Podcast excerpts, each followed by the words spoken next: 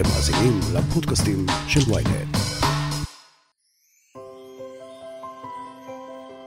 עוד כשהייתה ילדה חלמה שיר כצנל להיות בת ים קטנה, ממש כמו אריאל. כ-30 שנה אחרי, היא הפכה חלום למציאות, והביאה לישראל את חוויית ה mermaiding, הפיכת גברים ונשים לבני ובנות ים. כמו שאתם מתארים לעצמכם, עם סנפיר והכול. מאז, היא עזבה את ה day job שלה והפכה לבת ים במשרה מלאה, ממש כמו בסרט של דיסני.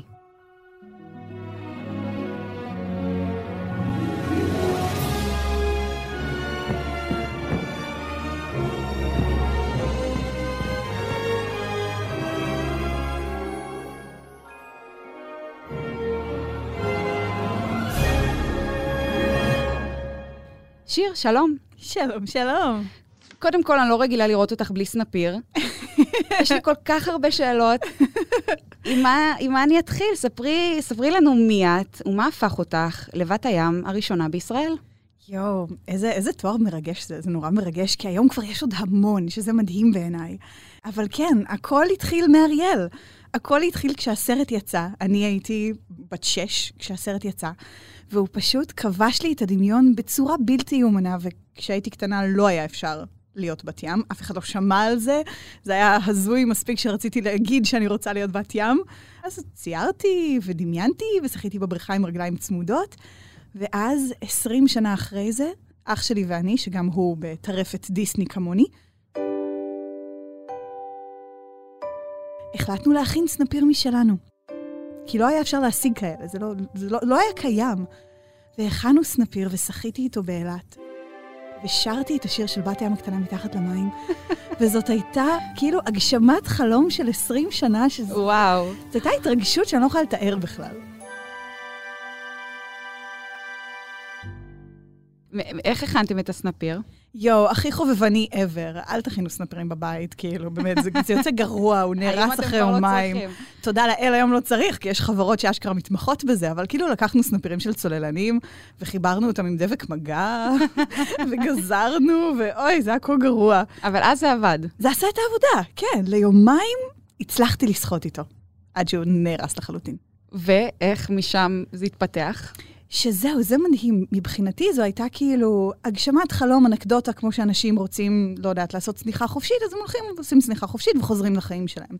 אבל מה שקרה זה שהחיים לקחו כיוון אחר לגמרי, והקליפ הזה שהעלינו ליוטיוב שלי, שוחה עם הסנפיר, נהיה ויראלי מאוד, בטח יחסית לשנת 2010. הוא קיבל איזה שני מיליון צפיות, והגיע לכל מיני קהילות של בנות ים בחו"ל. וזאת בעצם הפעם הראשונה שנחשפתי לעובדה ש... אני לא הסרוטה היחידה שרצתה לשחות עם סנפיר. והקליפ הזה הגיע לכנס, שימי לב,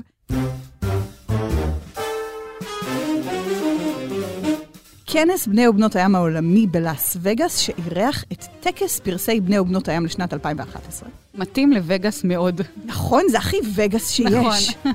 ומעט בני ובנות הים המקצועיים שהיו באותה תקופה הגיעו לשם, והקליפ שעשינו זכה במקום הראשון. וואו, כן. מבין כל הקהילות העולמיות? מבין ש... כל הקליפים של הבנות ים שעלו לאינטרנט בשנת 2010-2011. שבישראל עוד אין קהילה כזאת. אין קהילה, אף אחד לא ידע על זה בכלל, כאילו, אנשים... את בקושי ידעת. אני, לא היה לי מושג. וואו. באמת, הייתי בטוחה שאני היחידה שרוצה לשחות עם סנפיר. אח שלי שם אותו קצת וזה, אבל כאילו... וזהו, ו- ונגמרה ההרפתקה הזאת, ודי חזרנו לחיים הרגילים. אני חזרתי לחיים הרגילים, ועשיתי תואר שני, והתחתנתי, והתחלתי לעבוד. מכל המקומות הקסומים בארץ התחלתי לעבוד בצבא. בתפקיד, כאילו שעובד בצמוד עם הכי קרביים שיש. ויום אחד, בבת ים הקטנה יש ציטוט של אריק שהוא אומר, Oh, believe me, Grim, when I find her, I'll know. Without a doubt, it'll just bam, hit me. Like lightning. בום, כמו מכת ברק. וככה זה הרגיש. פתאום נפל לי האסימון באיזה יום אחד חם של המילואים, של העבודה בצבא. פתאום אמרתי, רגע, אין מצב שאני היחידה שהייתה רוצה להיות בת ים. לא יכול להיות. ומאותו רגע, הראש שלי פשוט לא הפסיק לחשוב על שום דבר חוץ מבנות ים. חזרתי הביתה באותו יום ואמרתי לבעלי, תקשיב, אני, אני רוצה להפוך אנשים לבני ובנות ים, כאילו, זה, זה מה שאני רוצה לעשות. וכולם שואלים אותי, נו, ואיך בעלך הגיב? הוא אמר, מה, את משוגעת? מה, את מטורפת? מה זה? והוא אמר לי, לכי על זה. פשוט ככה. התחתנתי עם הגבר הנכון, שיר, מה אני אגיד לך? אין ספק, ברור לך שבחתונה שלנו כמובן היה קטע, כן, כאילו, אני עוד רוצה לשאול אותה. כן. כל עוד לא. נכנסתי עם סנפיר לחופה, נראה לי שהכל קביל. אם הייתי יכולה, אבל אי אפשר ללכת איתו, ושוב, הם לא היו קיימים אז. אמ, וזהו, ובאותו לילה כבר הזמנתי את הנגלת סנפירים הראשונה שלי, כי תודה לאל, מאז היו חברות שמייצרות סנפירים, לא הייתי צריכה להכין אותם לבד, תודה לאל. שוב, אני לא טובה בזה. ושלושה שבועות אחרי זה קיבלתי את הקבוצה הראשונה שלי. שאף- שזה היה לפני כמה זמן?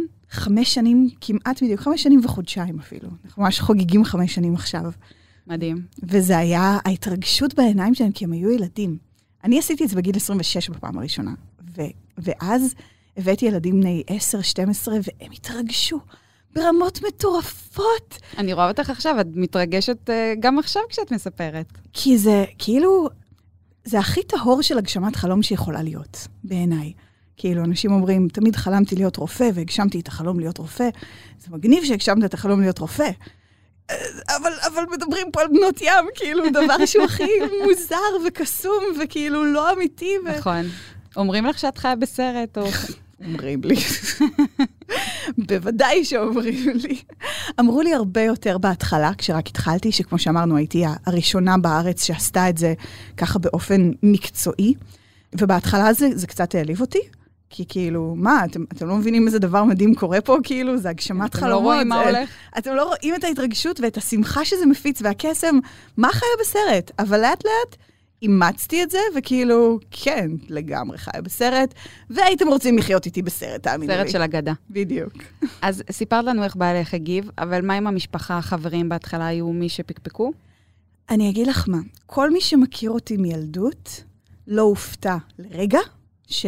שהלכתי לקריירה של בת ים. כי כאילו הייתי ילדת דיסני תמיד, תמיד. הייתי מצוטטת את דיסני באוטובוס בצבא, והייתי כאילו... כאילו, אני לגמרי ילדת דיסני. אבל הקושי של אנשים הגיע כשהחלטתי לעזוב את העבודה שלי. הייתה לי עבודה מאוד מוערכת, של גדולים כזה, מקצועית, שעשיתי בשביל התואר שני, ואהבתי אותה. כאילו, בניגוד להרבה אנשים שעוזבים עבודות כי לא טוב להם, לי ממש טוב בעבודה הזאת. וההחלטה לעזוב הייתה מאוד קשה, כי ראיתי את עצמי יוצאת משם לפנסיה. וכשהחלטתי לעזוב את העבודה כדי להתמקד ב-100% בלפתח את ה mermaiding בישראל, זה גרם לחברים להרים גבה ולהגיד, וואו, בטוחה, זה הכנסה, את לא ילדה, יש לך משפחה, יש משכנתה, עניינים, נה נה נה. והיו כמה כאלה שאמרו לי שאני עושה טעות חמורה, אבל uh, מוכלים את הכובע עכשיו, כי, כי אני כל כך שמחה שעשיתי את זה. טוב, שאלה שלא חשבתי שאני אשאל מישהו בפודקאסט הזה, אבל איפה את שוחה? איפה את שוחה עם הסנופיר? זאת שאלה מצוינת. אמ, אני, אני לפעמים קצת מגדירה את עצמי במקום בת ים, בת בריכה. כי זה נורא נוח לשחות בבריכות, אבל אנחנו, כשאני אומרת אנחנו, זה בעיקר הקהילה. יש לנו כמה חופים בארץ שאנחנו מאוד אוהבים. חוף דור, למשל, אוי, חוף מושלם. חוף מושלם, ויש בו שובר, אה, שובר גלים כזה, כי נורא קשה לשחות עם סנפיר בגלים גבוהים. אנחנו מחפשים את החופים הכי רגועים והכי בטוחים לשחייה, אז זה למשל מקום שאנחנו נורא נורא אוהבים לשחות בו. ובריכות מחוממות, כי אני בת ים מפונקת ואני שונאת מים קרים, שונאת, שונאת, זה נקודת תורפה שלי. וואו.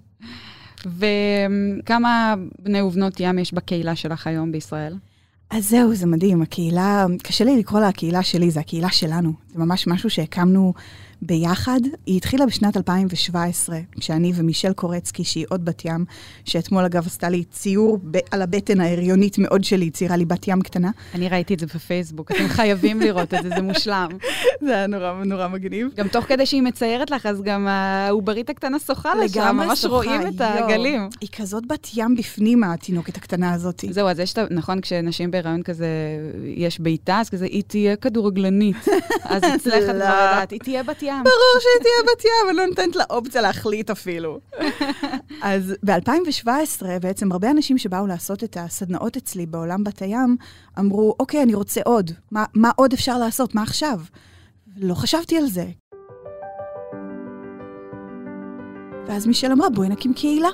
אז פתחנו קבוצת פייסבוק, והגיעו מלא אנשים שתמיד הסתקרנו לעשות את זה, או כאלה שעשו ורצו המשכיות, והתביישו לעשות את זה לבד. כי בקבוצה יש כוח, יש מין אנרגיה כזאת שאתה לא מתפדח ואתה לא מפחד ממה יגידו עליך, כי אתה לא לבד. ו...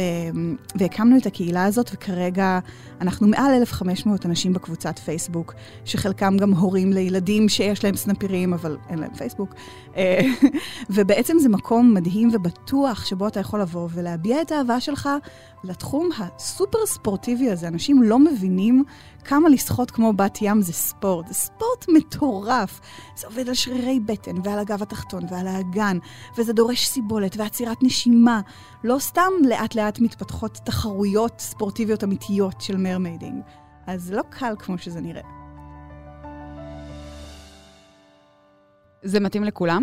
מאה אחוז. כל עוד אתם לא מפחדים ממים. יש, זה קטע. פרט שולי.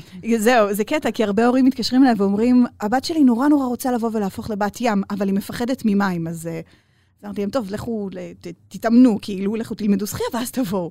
כי, כי זה מתאים גם לילדים וגם למבוגרים. כשדווקא כשהמבוגרים באים, אתמול נניח היו אצלי שני חבר'ה, מעל גיל 35 שניהם, והם גדלו על בת הים הקטנה, והם שמו סנפיר בפעם הראשונה, וההתרגשות בעיניים שלהם, זה היה בדיוק זה, זה הגשמת חלום הזה ששכנה אצלך בלב איזה 30 שנה, ופתאום זה קורה. אז כן, זה מתאים גם לילדים וגם למבוגרים, ואני אגיד עוד יותר, כמובן גם לבנות וגם לבנים. הרבה ילדות שולחות לי הודעות בטיקטוק, יש לי חשבון טיקטוק מאוד גדול של הבת ים, והן אומרות לי, אני נורא רוצה להיות בת ים, אבל אני לא רזה כמו אריאל, אז אני יכולה. ואני נורא מבינה את המקום שממנו הן מגיעות, כי אנחנו גדלנו על בנות ים סופר רזות, סופר כאילו שכיפיות ברמה לא פרופורציונלית לחלוטין. לא רק בנות ים, כל אה. אידיאל היופי בסרטי דיסני. בטח בדיסני, בשנים המוקדמות. והיום, כמובן שכל אחד וכל אחת יכולה לבוא ולהיות בת ים. את לא חייבת להיות עם בקיני, את יכולה לבוא עם שלם, את יכולה לבוא עם חולצה. יש לנו בקהילה בת ים, שאנחנו קוראים לה בת הים הצנועה, כי היא תמיד נכנסת עם חולצות, היא אף פעם לא עם בקיני, וזה סבבה. ואפשר לבוא בכל מבנה הגוף ובכל אורכי השיער, את לא חייבת להיות עם שיער ארוך, ואת לא חייבת להיות אה, עם, עם שיער אדום כמו אריאל. תבואו כמו שאתם, ופשוט תהיו עם סנפיר. אז זהו, אז אם כבר דיברנו על אריאל, אז בואי באמת נפתח את השיח עליה קצת. מה כל כך אהבת באריאל, בין אם בתור ילדה ולגמרי אחרי שלקחת את זה כ- כאורח חיים? איזה עוד ערכים חשובים היא מעבירה לדעתך? כי זה לא רק שחייה בים. נכון. זה הרבה יותר מזה. אני חושבת שכשאני חוויתי את אריאל בגיל 6 בפעם הראשונה, שזה מצחיק, כי אריאל טוענת שהיא מרגישה כבולה בתוך המים. אבל כשאני הסתכלתי עליה, כל מה שראיתי זה חופש מוחלט. החופש במרחבים של הים, החופש בלא להיות מוגבלת לכוח המשיכה, שוחה למעלה ולצדדים, ועושה גלגולים, וזה, וכאילו... והאפשרויות הן אינסופיות, ואני הסתכלתי וכל כך רציתי להרגיש את החופש הזה. וזה אחד הדברים שמאוד מאוד משכו אותי בה, וגם העובדה שהיא שמה לעצמה מטרה מאוד ברורה ו- והחלטה לא פשוטה, זה גיליתי יותר בבגרותי, שהיא לא נשארה במקום שבו היא הייתה אמורה להיות. היא פרצה גבולות, היא הלכה לכבוש עולמות חדשים ולנסות דברים חדשים, ווואלה, לא נתנה לאף אחד לעצור אותה בדרך. היא עשתה ויתורים קשים. אני חושבת שזה מסר מאוד מאוד חשוב גם לילדים ולילדות, בין אם צופים בסרטי דיסני, ובין אם באים לקורס אה, שחיית בנות ים. אצלך. כשאני הייתי ילדה, אף פעם לא התחברתי לנסיכות, אני מדברת על זה בפודקאסט לפעמים. תמיד התחברתי יותר למרשעות, למכשפות, וגם בפורים כל הזמן הייתי מתחפשת לדמויות הרעות של דיסני. אבל הי- הי- הייתה איזושהי שנה שהתחפשתי לבת הים הקטנה, ואני זוכרת שכשהגעתי לבית הספר, אה, אמרתי כזה, אני התחפשתי לבת הים הקטנה ואני הייתי ילדה שמנמנה, אז אה, כולם צחקו ואמרו, אה, את נראית לי כמו בת הים הגדולה. זה משהו שנשאר בי כזה, וכשעשיתי את התחקיר עלייך, ובאמת ראיתי שאת פונה באמת לכלל האוכלוסייה, ולא משנה מי אתה, מי את, פשוט תבואי, יקבלו אותך כמו שאת, זה בעיניי מסר מאוד מאוד מעצים. ועדיין, בכתבות שראיתי שעשו עלייך בעבר, יש איזה הרמת גבה על האנשים האלה שהולכים להיות בני ובנות ים. מה את אומרת למצקצקים? הרמת גבה בלשון המעטה. שוב, בעיקר בתחילת הדרך, לפני חמש, ארבע, שלוש שנים, שהכל היה כל כך חדש, ואנשים... אני הייתי בטוחה, אגב, כשפתחתי את עולם בת ים, הייתי בטוחה שברגע שאני אודיע על זה, שזה קיים, זהו, כאילו, יהיו תורים מטורפים, ואנשים רק ירצו לבוא. ופתאום נתקלתי בהמון חשדנות, ולא הבנתי מה נסגר איתם. כאילו, מה, אתם, אתם לא... אתם לא... ו, וכן, היו... בגלל שזה נורא מקושר לאנשים שהם ילדותיים, ושאין להם חיים, ושהם לא רוצים להתבגר, ושהם תקועים באיזה תסמונת פיטר פן, ש, שכאילו שזה רק של ילדים קטנים, וזה כל כך לא נכון. כלומר, כן, עד עכשיו לא יכולת לשחות כמו בת ים, זה לא היה קיים, אז כאילו בעיקר ילדות וימי הולדת סביב זה, ולהתחפש בפורים. והתגובות שקיבלתי היו קשות, כאילו, בפעמים הראשונות שכתבו עליי טוקבקים, אני הייתי, אני הייתי בוכה איזה יומיים, הייתי בדאון מטורף, כי כאילו, קיללו אותי בקטע של, את הורסת את העולם. 2017, תיגמרי כבר, מי התחתן איתך? מי זה? וכאילו... יואו, איזה מוגזמים. וואי, הכי מוגזמים, ואני לא, אני לא ידעתי, אני לא שועלת קרבות ותיקה בטוקבקים, כאילו, זה נורא פגע בי, אני בסך הכל רציתי להפיץ כסף לעולם. ולקח לי זמן להבין, קודם כל, שתמיד יהיו מצקצקים, תמיד, לא משנה על מה, גם אם מישהו עושה את הדבר הכי מופלא בעולם בעיני כל העולם, תמיד יהיה מצקצק. עליי זה לא מעיד כלום, זה מעיד עליהם. ועדיין בתוך הטוקבקים האלה אני מכריחה את עצמי עדיין לקרוא את כולם, כי בתוך, לא יודעת מה, 20 התגובות המצקצקות, יהיו את השניים, שלושה, ארבעה, ארבעים שיגידו, יואו, זה החלום שלי, איפה אפשר לעשות את זה? ואותם אנחנו מחפשים. ואני חושבת שאנחנו כקהילה פה בארץ, אנחנו כבר מספיק חזקים וגם חטפנו מספיק על הראש. אני כל הזמן, בהתחלה אני אגלה לך סוד. אני לא רציתי לשים את עצמי בפרונט, אני פחדתי, נורא. פחדתי שאני לא אהיה חזקה מספיק לחטוף את האש, כי ידעתי שמי שיהיה ראשון פה בארץ יחטוף את האש. ובאיזשהו שלב הבנתי שהקהילה חייבת מישהו שיראה שזה אפשרי להתמודד עם הביקורת הזאת. ואז התחלתי להתראיין לטלוויזיה ו- ולהוציא תמונות שלי עם סנפיר בפרונט, וחטפתי את כל האש. ו- וידעתי שכל מה שאני חוטפת זה סולל את הדרך למי שיבוא אחריי. והיום כבר יש כל כך הרבה בנות ים בארץ שגם הולכות לדרכים משלהם. אחת הולכת על צלילה חופשית ונוסעת לאיי סיישל, והיא המודלית של אחת מחברות הסנפרים הכי גדולות בעולם. בחורה ישראלית מהקהילה שלנו, וואו. מור. ועוד אחת שהיא כתבת במגזין בנות ים בינלאומי, חן רייצ'ל, שמייצגת את ישראל בכתבות. וזה מדהים, כי זה מאפשר לכל אחד לפרוח ולצמוח בלי לשים דם על מה שחושבים עליו ומה יכולים להגיד לו. וזה רק מפתח מפתח את הקהילה ומראה לאנשים, שאגב, בדיוק כמו אריאל, את לא צריכה לשים על מה שאנשים חושבים על הרצונות שלך. את רוצה משהו, את יכולה להשיג את זה, גם אם אבא שלך לא מאשר, גם אם את צריכה לעשות ויתורים כואבים כמו על הקול שלך. אבל זה אפשרי. טוב, עוד מעט נמשיך, אבל קודם, הפסקה קצרה. היי, אני יובל מן, עורך ynet דיגיטל. בעולם הטכנולוגי של היום צריך שמישהו יעשה קצת סדר. הצטרפו אלינו לרפרש, פודקאסט הטכנולוגיה החדש של ynet. בכל פרק נדבר על מה שחדש ומעניין בעולם הדיגיטלי. רשתות חברתיות, סייבר, גאדג'טים, וההמצאות שהולכות לשנות לנו את החיים, ואולי גם את העתיד. חפשו אותנו בוויינט ובאפליקציית הפודקאסטים שלכם. מישהי עכשיו אה, שמאזינה לנו והחלום שלה זה להיות בת ים. איך זה עובד? היא חייבת לעבור את הקורס, חייבת ללמוד איך לשחות עם הסנפיר, היא יכולה סתם לקנות סנפיר ולעשות את זה לבד. לגמרי. כלומר, יש המון גישות בעולם ל mermaiding, ומה זה אומר? יש אה, המון קהילות בעולם שטוענות שחייבים לעשות הסמכה כדי להיות מקצועיים ב mermaiding. אני פחות מאמינה בזה. הגישה שלי היא הרבה יותר חופשית, ברמה של אפשר לקנות סנפירים. אני מוכרת סנפירים בארץ, ומלא אנשים מגיעים אליי, מודדים את הסנפיר, ואני מוציאה גם... אמ, מין סרטוני הדרכה. בואו תבדקו שאתם יכולים לעשות 1, 2, 3, 4, אתם יכולים, תחת השגחת מבוגר, עופו על זה, תלמדו, אנחנו... זה גם כל כך אינטואיטיבי, כי הרבה מאיתנו שחו ככה בבריכה כילדים, בואי, שחינו עם רגליים צמודות, העמדנו פנים שיש לנו סנפיר, זה לא חדש לנו, והרבה מאיתנו זה כל כך אינטואיטיבי. מי שזה יותר קשה לו, ובאמת מי שזה לא אינטואיטיבי בשבילו, אז זה נורא קשה. כאילו, זה סגנון חדש לגמרי, כאילו, אמיתי. אז כמו שאנשים הולכים לחוגי שחייה כדי ללמוד איך מתמקצעים בחתירה או בפרפר, אפשר לבוא ולהתמקצע באיך לשחות שחיית mermaiding טובה. אבל אה, לא חייבים את זה. קצת גילאים, מבת הים הכי קטנה אצלך ועד הכי מבוגרת. וואו, איזה שאלה מעולה. וואו, קודם כל זה קטע, כי הסנפירים בגדול מתאימים מגיל 6 ומעלה, אבל היו גם בנות 5 שככה הצמדנו להם את הסנפיר טוב, והן היו כאלה בנות ים מושלמות, מושלמות. הכי מבוגרת שהייתה לנו, זה היה במפגש בני ובנות ים שעשינו באחד החופים בארץ, והייתה שם איזה סבתא בת 83. וואו, איך ש- ציפיתי וחיכיתי שתגידי את זה. לגמרי, שהיא לא, היא לא באה כחלק מהקהילה, אבל היא ראתה אותנו והיא נורא הסתקרנה. היא אמרה, מה זה, ואפשר לנסות? ואחת הבנות נתנה לה את הסנפיר שלה להתנסות. והיא סחטה מדהים, והיא הרגישה מדהים, וזה היה לה כזה כיף. אז כאילו כשאומרים, אה, מתאים מגיל 6 ועד 106, זה נכון. כל עוד כן, זה אתם- נכון. זה נכון, אתם בריאים, אתם יכולים לשחות, בא לכם, עופו על זה. מה את אומרת על אה, אנשים שקוראים לכם אה, בתולות ים? אני רואה אוי, שאת אה, מקפידה להשתמש בבני ובנות ים, אני מניחה, מבינה למה. כן, כן, במיוחד עכשיו שאני בהיריון, אז אומרים, איך זאת לא בתולת ים? זהו, לא רציתי להגיד את זה, אבל... זה בסדר, הטוקבקים בטיקטוק אומרים את הכל. אמ, זה, זה קטע, הרי התרגום בתולת ים מגיע מ mermaid, ו maid זה יכול להתפרש כעלמה צעירה, בתולה וטהורה. זה יכול להתפרש, גם יש אנשים שמפרשים את זה כמשהו אחר.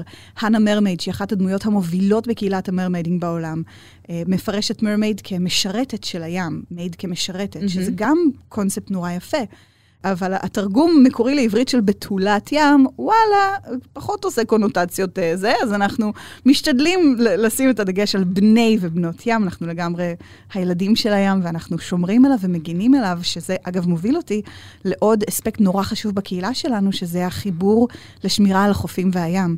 אנחנו עושים שיתופי פעולה עם מלא אגודות ועמותות, עם אנשי הים התיכון והחברה להגנת הטבע ואקו אושן, וכל ארגון שאנחנו יכולים לתרום להסברה לכמה חשוב לשמור על הים ועל החופים שבו. ויש לנו כמה בנות שהן הן- הן נציגות של אותם אה, ארגונים בקהילה ומובילות אותנו. יש ניקוי חופים ענק בשלישי ל-12, שבמקרה זה יום הולדת שלי גם. אוי, מזל טוב. תודה רבה, זה עוד הרבה זמן, אבל זה במקרה יהיה יום הולדת שלי גם. אז כן, אז אנחנו מאוד מאוד מחוברים לנושא הזה. אנחנו ובכל העולם. זה נוח, הסנפיר? יצא לי צחוק מראשה. אמ, טוב, לא דיברנו על אורסולה, אז לפחות נוסיף קצת... לא דיברנו על אורסולה.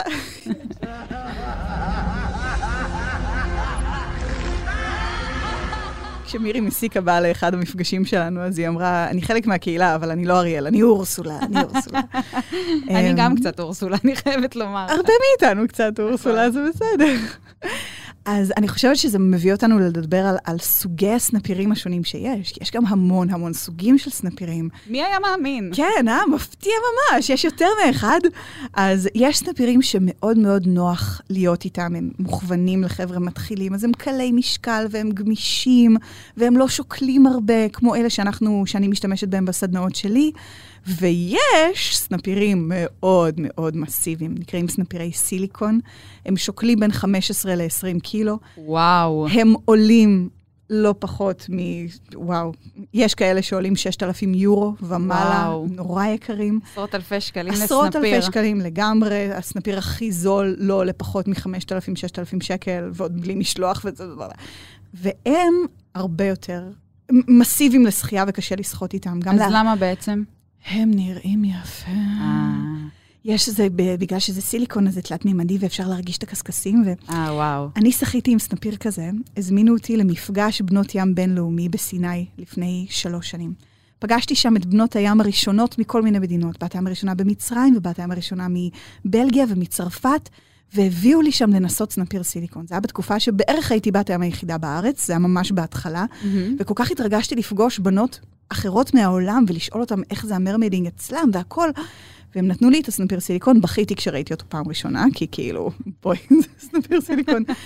ואז ניסיתי לשים אותו וקיללתי כל רגע. יואו. זה סיוט, צריך למרוח את הרגליים בשמן או במרכך כדי שהם יחליקו פנימה. מה את אומרת? לקח לי בערך רבע שעה להיכנס לסנפיר הזה, ואז ב- ב- בשחייה איתו הוא היה כל כך כבד וכל כך ריאליסטי, ברמה שבאיזשהו שלב הסתכלתי על עצמי ועשיתי, אה, יש דג, אה, זה אני.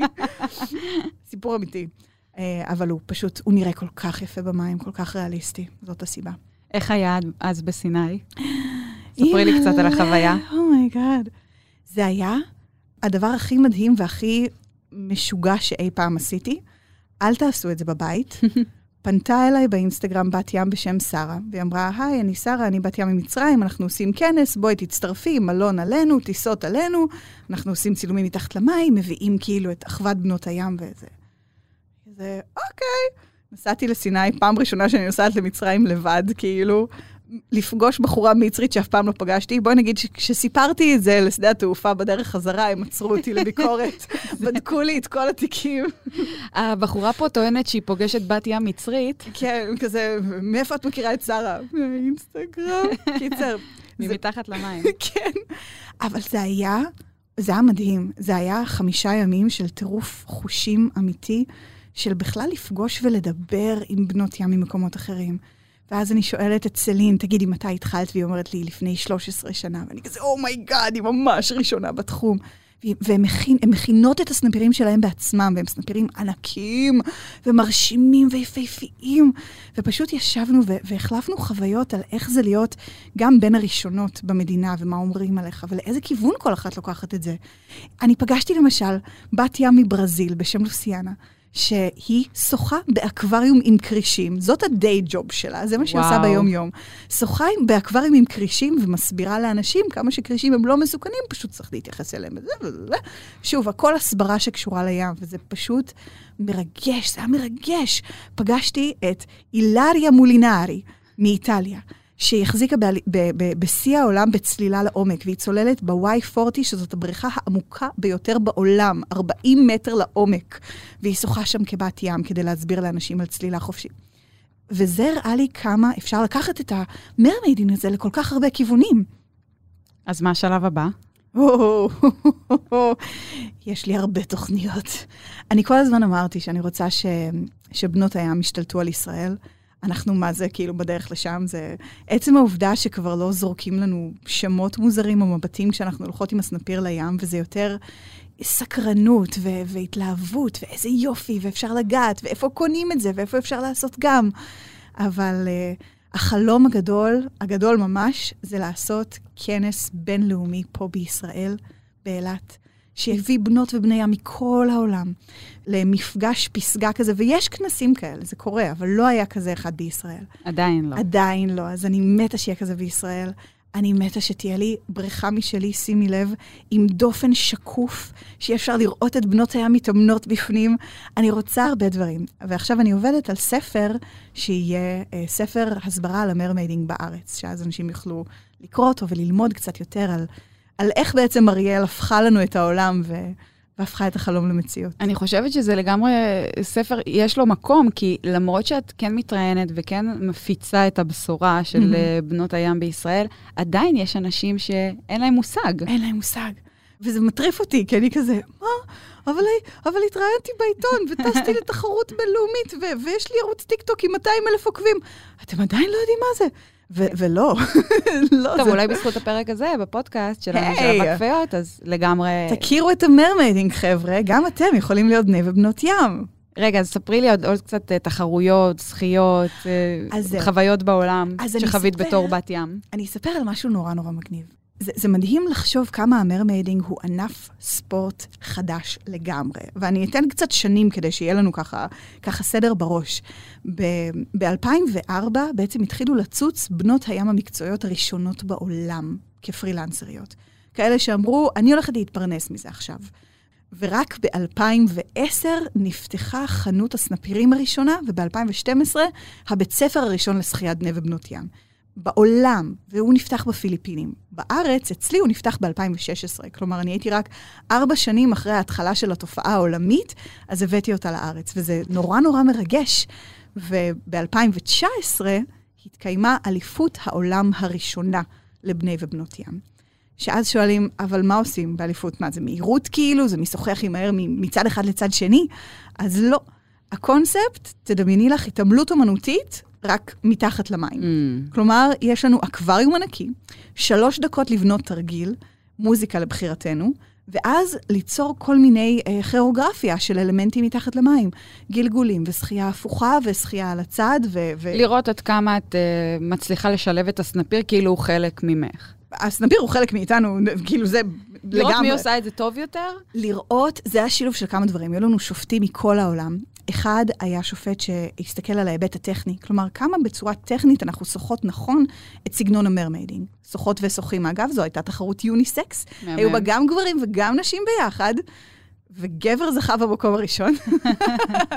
שזה, אנחנו מאוד אוהבים את ון ממלזיה, הוא באמת עשה עבודה נהדרת, אבל אני הייתי בשוק שבן זכה במקום הראשון ולא בת. אני הולכת לעשות עליו גוגל עוד מעט, כן? הוא חתך. כן? ממש. נו, תמיד כיף לראות אנשים יפים. והוא שוחה מדהים עם סנפיר. אה, אז בדקו לנו את הטכניקה, בדקו לנו את יכולת עצירת הנשימה, ובדקו לנו את היצירתיות בבניית התרגיל, אה, והביצוע all in all. עכשיו, לי יש אה, יכולת סודית, שהחבאתי אותה. עשינו שני תרגילים, והיכולת שלי זה לשיר מתחת למים. אני יודעת לעשות ליפסינק ברמה סופר גבוהה. וואו. זה מה שעשיתי עוד, מ- מ- כי, כי התאמנתי, מאז שראיתי את אריאל כאילו שרה מתחת למים, גם אני רציתי. אז בחרת את השיר של אריאל? הם לא הרשו לנו, הם אמרו שאנחנו חייבים לבחור שיר בלי זכויות יוצרים ולא של דיסני. אז uh, הלכתי על משהו אחר. הלכתי על שיר um, מאחד המחזות זמר שאני הכי אוהבת בארץ, של עליזה בארץ הפלאות עם חני נחמיאס, שהיה באיזה 97. Um, והוא, והוא הולך ככה, הוא כאילו, הוא היה הכי מושלם בעולם לאירוע הזה. זה כזה... מה עוד יקרה שלא קרה לי? רק אשליות ונפלאות, חיים רגילים לא, הם לא בשבילי, לא רוצה לחיות באגדות. אז אני הופעתי עם השיר הזה מתחת למים. עשיתי את הליפסינק, השופטים היו על הרצפה. וככה קיבלתי את המקום ה-14 המכובד מאוד מתוך 52. אה, וואו, לא כן, לא רע, לא רע. לא רע בכלל. בכלל לא. אני ממש התרגשתי, קיבלנו כזה גביע וכתר, וזה היה נורא, כתר קונכיות כמובן. היה נורא מרגש, ומקום מובטח באליפות של שנה הבאה, שכמובן לא התקיימה, כי קורונה. רוצה לחיות באגדות. אנחנו עדיין מחכים. אז את מחכה ואת חושבת שכשזה יקרה את תהיי שם? אני רוצה להאמין שכן, שאני עדיין אהיה בכושר. אני בטוחה שתהיי. תגידי, בנות ים, צובעות השיער שלהן לאדום, זה קורה? יש הרבה כאלה שרוצות להיות אריאל ממש? זה קטע, כשחושבים על, ה... כשחושבים על ההשפעה של מי השפיע עלייך או עליך להיות uh, בת ים, אז הרבה הגיעו באמת מאריאל. אבל הרבה הגיעו ממקומות אחרים. הרבה מאוד הגיעו דווקא ממלודי. שמלודי בבת הים הקטנה 2, היא בעצם גילמה בצורה הכי טהורה את הרצון של כולנו לשחות עם סנפיר אמיתי. כלומר, אני לא חושבת שיש ילד או ילדה שראו את בת הים הקטנה 2, שאוהבים ורוצים לעשות מרמדינג, ולא הזדהו עם מלודי ברמה סופר סופר עמוקה. אז יש כאלה שצובעות את השיער באדום, ויש המון כאלה שקראו לבת שלהם אריאל, שזאת השאלה מספר אחת שאני מקבלת כרגע. אני ממש השתדלתי לא לשאול, כי אמרתי, זה בטוח השאלה שכאילו הכי שואלים אותך, האם את מצ... מצפים ממך לקרוא... וואי, מצפים זה לא מילה, כאילו, מתקיפים אותי. את חייבת לקרוא לאריאל, את חייבת לקרוא לאריאל, ואני ידעתי שזה יקרה. ואני לא מגלה לכם מה השם שלה יהיה, אבל תדעו שאני יודעת שאתם רוצים שאני אקרא לה אריאל. אולי תחשבי על זה. כן. גם, יש לך גם אופציה של מלודי. זהו, אמרו לי, או אריאל או מלודי, זה יהיה נפלא, ואז הם התחילו, אבל את יכולה גם ים, ואת יכולה גם גל, ואת יכולה גם, כאילו, כל דבר שקשור לים. אני הייתי אולי אפילו אריקה. כמו אריק. אוי, גדול. על זה לא חשבתי עדיין. נו, הנה, אולי, אולי. זה נפלא. אבל אני חושבת שמה ששאלת על זה שהאם בנות צובעות את השיער שלהם לאדום, זה מביא אותי לקונספט אחר. יש הרבה אנשים שחווים mermaiding או רואים אותו בצורה מאוד שונה. יש אנשים שכשהם שמים סנפיר, הם שמים גם פאה וגם איפור, והם אפילו משנים את השם שלהם לאיזה mersona. mersona זה השילוב של mermaid ו persona, mm-hmm. שבעצם אה, הופך אותם למישהו אחר, והם אומרים שהם מרגישים הרבה יותר אה, בעלי ביטחון עצמי עם ה mersona שלהם. קצת כמו שביונסה קוראת לעצמה סאשה פירס בהופעות, והיא כאילו הרבה יותר עם ביטחון עצמי. כן, אז... סוג של פרפורמנס. בדיוק, של פרפורמנס. אבל גם, גם בש, בשביל עצמך, כאילו, כי ככה אתה מרגיש. ויש אנשים אחרים שהולכים על הכי הכי נטרל, אני בת הים הכי טבעית שיש. אני לא מתאפרת לפני, אני לא שמה נצנצים, אני גם בקושי שמה את החזיות צדפות שהכנתי לעצמי לתחרויות. הגישה שלי זה, אתה מי שאתה רק עם סנפיר. וזה לגמרי בסדר, אתה לא צריך לשנות את הצבע שיער כדי להיראות כמו מישהו אחר, או, או אתה גם לא חייב להחליף את השם, זה סבבה אם בא לך ונוח לך, אבל you don't have to, כי אתה מי שאתה רק עם סנפיר, וזה אה, מוטו שאני מאוד מאוד מאמינה בו, ש, שעוזר לאנשים, אני חושבת, לקבל את עצמם. כן, את עורכת דין ואת אוהבת לשחות עם סנפיר, זה בסדר. את מורה ואת אוהבת לשחות עם סנפיר. את לא חייבת עכשיו כאילו להיות uh, מישהי עם שיער כחול שכל היום כאילו, לא, יכולה להיות מי שאת, זה בסדר. זה לא כזה מוזר. ובהתחלה היו המון, אני קיבלתי הודעות מעורכות דין וכאלה, ואמרו, אני נורא רוצה, אבל מה יחשבו עליי? אני נורא רוצה, אבל אני, אני מפחדת שיראו אותי בעבודה. כל מיני כאלה. יש ואני, לך הכל מהכל בקהילה. וואו, הכל. היא לא בקהילה עדיין, כי היא עדיין נורא מתפדחת. וכאילו נורא חבל לי שאתם מגבילים את עצמכם בגלל, א', הפחד ממה שיחשבו, הפחד על מה זה אומר על עצמכם, ואני מאמינה שככל שהתחום יתפתח בארץ, כמו שהוא מתפתח בעולם, אז הוא יהפוך להיות כאילו, את יודעת, יש היום חוגים של ריקוד על עמוד. סבבה, זה, זה ספורט, זה ספורט לגמרי, אנשים עושים את זה. יש היום חוגי טניס, אז מה, זה שאת משחקת טניס זה אומר שאת לא יכולה להיות עורכת דין טובה? לא. אז כן, יש לנו היום עורכות דין גם בקהילה. מהמם. טוב, נראה לי שעם המסר הזה של תהיי מי שאת, לגמרי. אה, אנחנו נסיים. שיר כצנל, תודה רבה. שהתארחת באבק פיות. בשמחה, תודה רבה לך. עד כאן אבק פיות לפעם. אתם מוזמנים לעקוב אחרינו בוויינט, ספוטיפיי או בכל אפליקציית פודקאסטים שבא לכם עליה. דרגו אותנו גבוה גבוה באפל פודקאסט ותשלחו את הפרק לחברים. תודה לעורך הפודקאסטים שלנו רון טוביה, על הסאונד גיא סלם, אני משי היעד. נשתמע בפרק הבא.